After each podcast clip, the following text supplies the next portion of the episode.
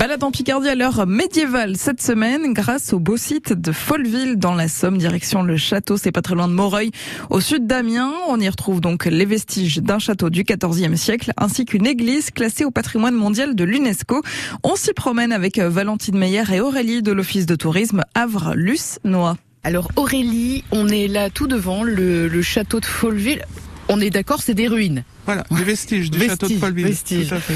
Oui, euh, d'ailleurs, euh, c'est quoi la différence entre vestige et ruine Ruine, c'est que c'est totalement cassé. Probablement, je... Ouais, c'est ça. Et puis là, là, il y a quand même les, les, murs et la, et la tour principale. C'est un château qui, euh, qui est vieux. Alors, c'est un château qui a été construit au XIVe siècle. Ouais. Il est situé en bordure des plateaux calcaires de la Somme et il domine toute la vallée de la Noix. Ça, c'est clair. Il est en hauteur. Pour le coup, on, on a un très beau point de vue sur le paysage ah ouais, alentour.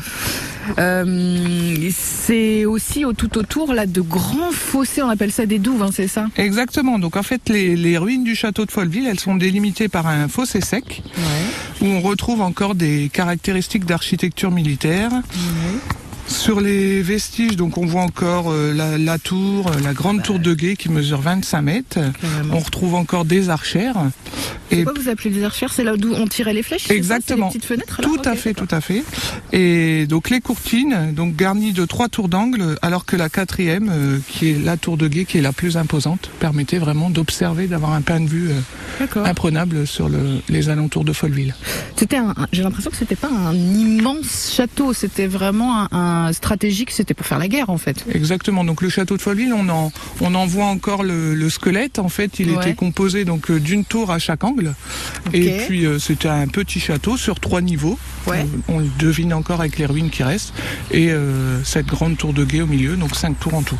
Ok. Je suppose que c'est un château qui a été attaqué.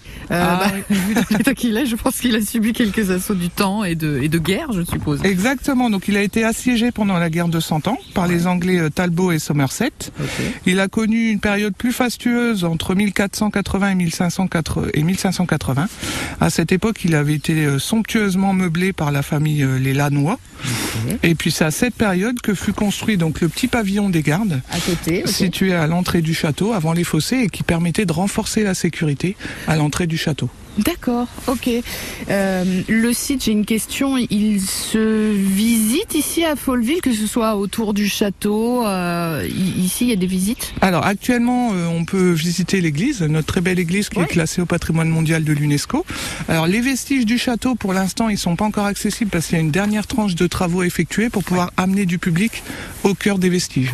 Donc pour l'instant, les, les vestiges, on ne peut y accéder. Par contre, euh, on peut profiter de notre très belle église.